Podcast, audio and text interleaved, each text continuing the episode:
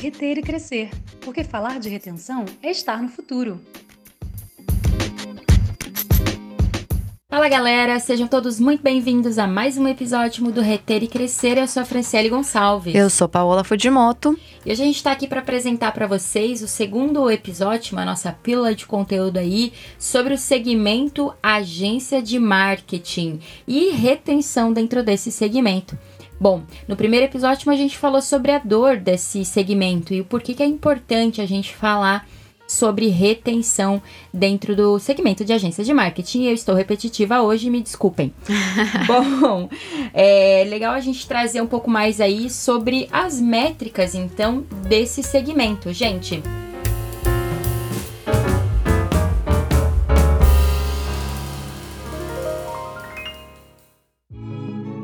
Segundo a pesquisa Panorama de 2020, Panorama de Agências de 2020, as agências costumam acompanhar como indicador de sucesso, né? O que, que diz que uma agência está tendo sucesso, segundo os próprios respondentes da pesquisa. Em primeiro lugar, é o número de vendas que essa agência tem, de novos clientes entrando. Em segundo lugar, ficou a, o tráfego orgânico que essa agência tem como que ela se posiciona ali, SEO e tudo mais, na busca orgânica, né? Quantos clientes vêm por ali. Em terceiro lugar, segundo a pesquisa, ficou o, as conversões em leads, então de quantos leads que entram ali em contato com a agência, quantos de fato convertem. O gráfico traz também na pesquisa uma série de outras é, métricas, né, indicadores de sucesso para esse segmento, mas esses aí a gente resolveu trazer como os principais. É, me assusta um pouco, Fran, que a gente está falando de um segmento que toma muito churn, né? E o net churn, o churn, ou até mesmo a, o logo churn, né, a quantidade de cancelamentos, não estar entre os três primeiros indicadores de sucesso de, de, dentro de uma agência.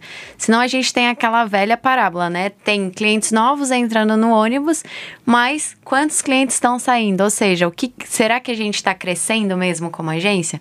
Então fica um alerta que os próximos respondentes para a pesquisa de 2022 já tragam essa dor mais latente, né? De um dos indicadores de sucesso da agência ser o net churn. O cancelamento de clientes, a perda de clientes, enfim. É legal trazer também, gente, como informação relevante desse segmento, que as principais fontes de leads, digamos assim, de onde vem né, esse, esse tráfego, essas conversões, essas oportunidades, em primeiro lugar, elas foram apontadas como as indicações. Então, oi, eu tenho um amigo aqui que tem uma agência e pode te ajudar. É, a outra é, também foi a questão de inbound marketing, né? Que é uma estratégia super difundida aí no marketing digital e que trabalha a atração de leads através de conteúdo. E a terceira, por fim, mídia paga, que já é super conhecida aí é, de todos nós, né? Mas as agências também atraem clientes através desses três canais. É interessante trazer que por isso que é cada vez mais relevante a agência investir em marketing para si também, né? A gente vê é, agências aí construindo excelentes resultados para os seus clientes. E aí você vai entrar no site da própria agência, é horrível. Você não consegue converter, para você falar com alguém é péssimo. Às vezes é um site estático, é uma homepage, né, que a gente chama, uh, é uma dificuldade, não tem um telefone, ou talvez, enfim, o botão de conversão ele não está funcionando, não é legal, é, o telefone do Google não está atualizado. Então, galera de agências, fiquem atentos, promovam-se também dentro do mercado, porque tem muito espaço para o lead né, chegar até vocês aí de maneira assertiva.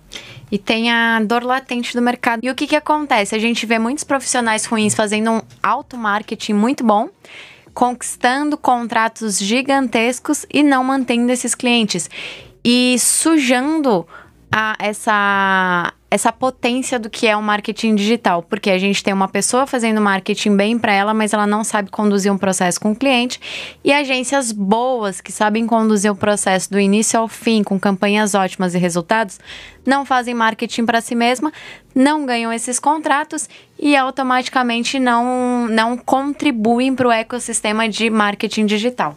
É, um problema que as agências enfrentam também nesse sentido, já que a gente está falando especificamente sobre a dor do segmento, é a própria questão da rotatividade, né? Então, a gente sabe que profissionais bons estão cada vez mais disputados no mercado e muitas vezes a agência não consegue manter esse profissional bom justamente por conta do churn, por não ter essa visão de business, essa visão de gestão de negócio, como a gente está tentando é, dar esse alerta aqui para as agências de marketing digital. E, e aí acabam perdendo esses colaboradores que vão para outras agências ou até para outras empresas com outros salários, enfim. Bom, como que um, um, gestor aí dentro de uma agência pode se prevenir ou, enfim, se preparar para encarar esse desafio, esse turnover?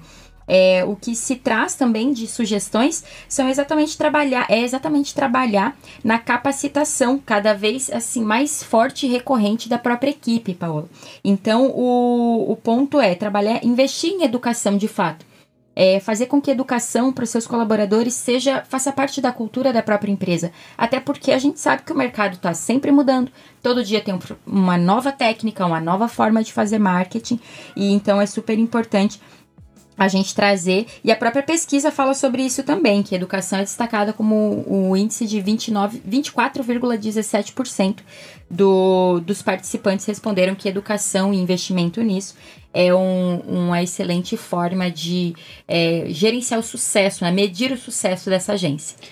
É, fazendo um parênteses aqui, a gente tem uma geração de profissionais que estão trabalhando por valores, não por preços. Então, se a sua agência não tem valores ou ela não está alinhada ali com cultura de mercado, fit cultural ou não deixa isso claro, ela tem uma tendência de perder profissionais.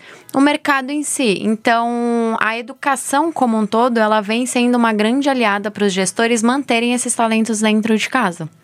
É, além disso, a pesquisa também traz informação sobre um outro indicador, na verdade, né, de, de manutenção de sucesso aí dessa agência, é investimento em estruturação e processo. A gente falou aqui, maturidade de negócio, né? Então, essa visão de gestão mesmo sobre o negócio da agência como um negócio e não só como oferta de serviço e também a questão de investimento em adoção de ferramentas para melhorar a performance de cada time, seja ele vendas, marketing, então, desde o uso de um CRM, Trello, Asana, enfim, todas essas ferramentas que tornam o dia a dia do time mais assertivo, tempo de qualidade para conseguir executar suas tarefas.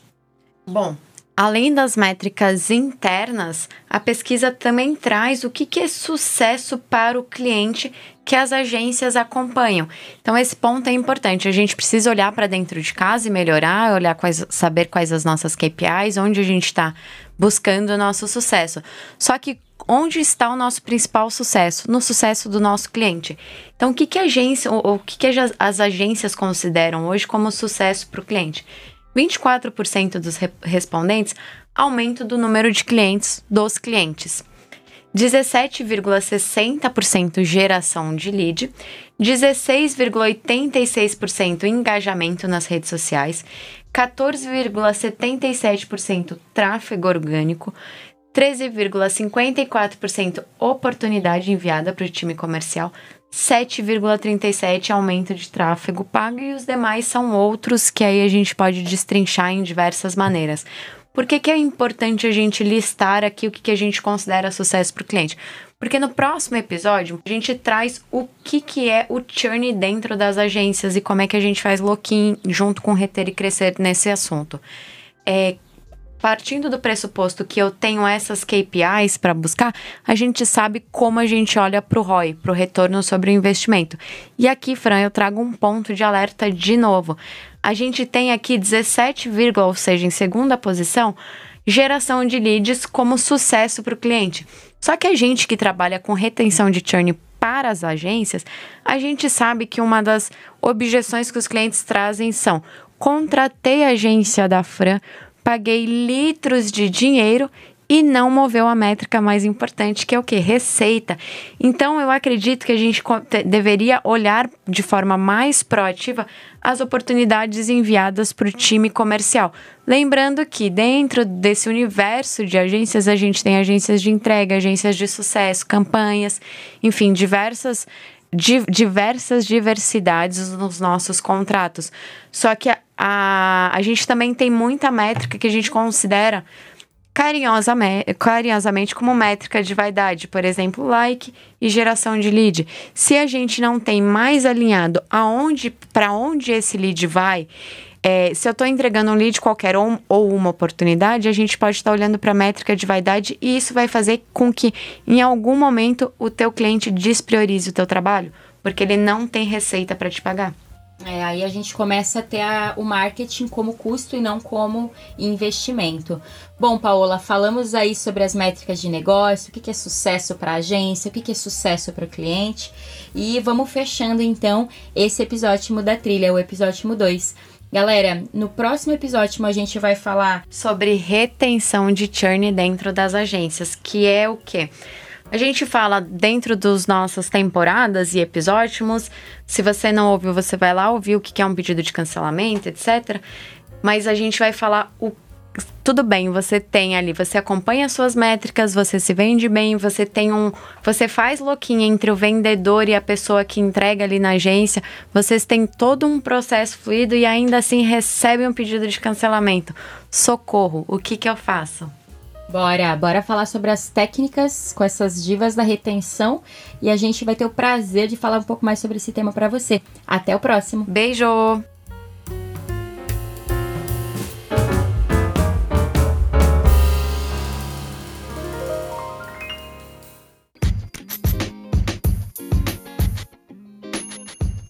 Reter e crescer, porque falar de retenção é estar no futuro.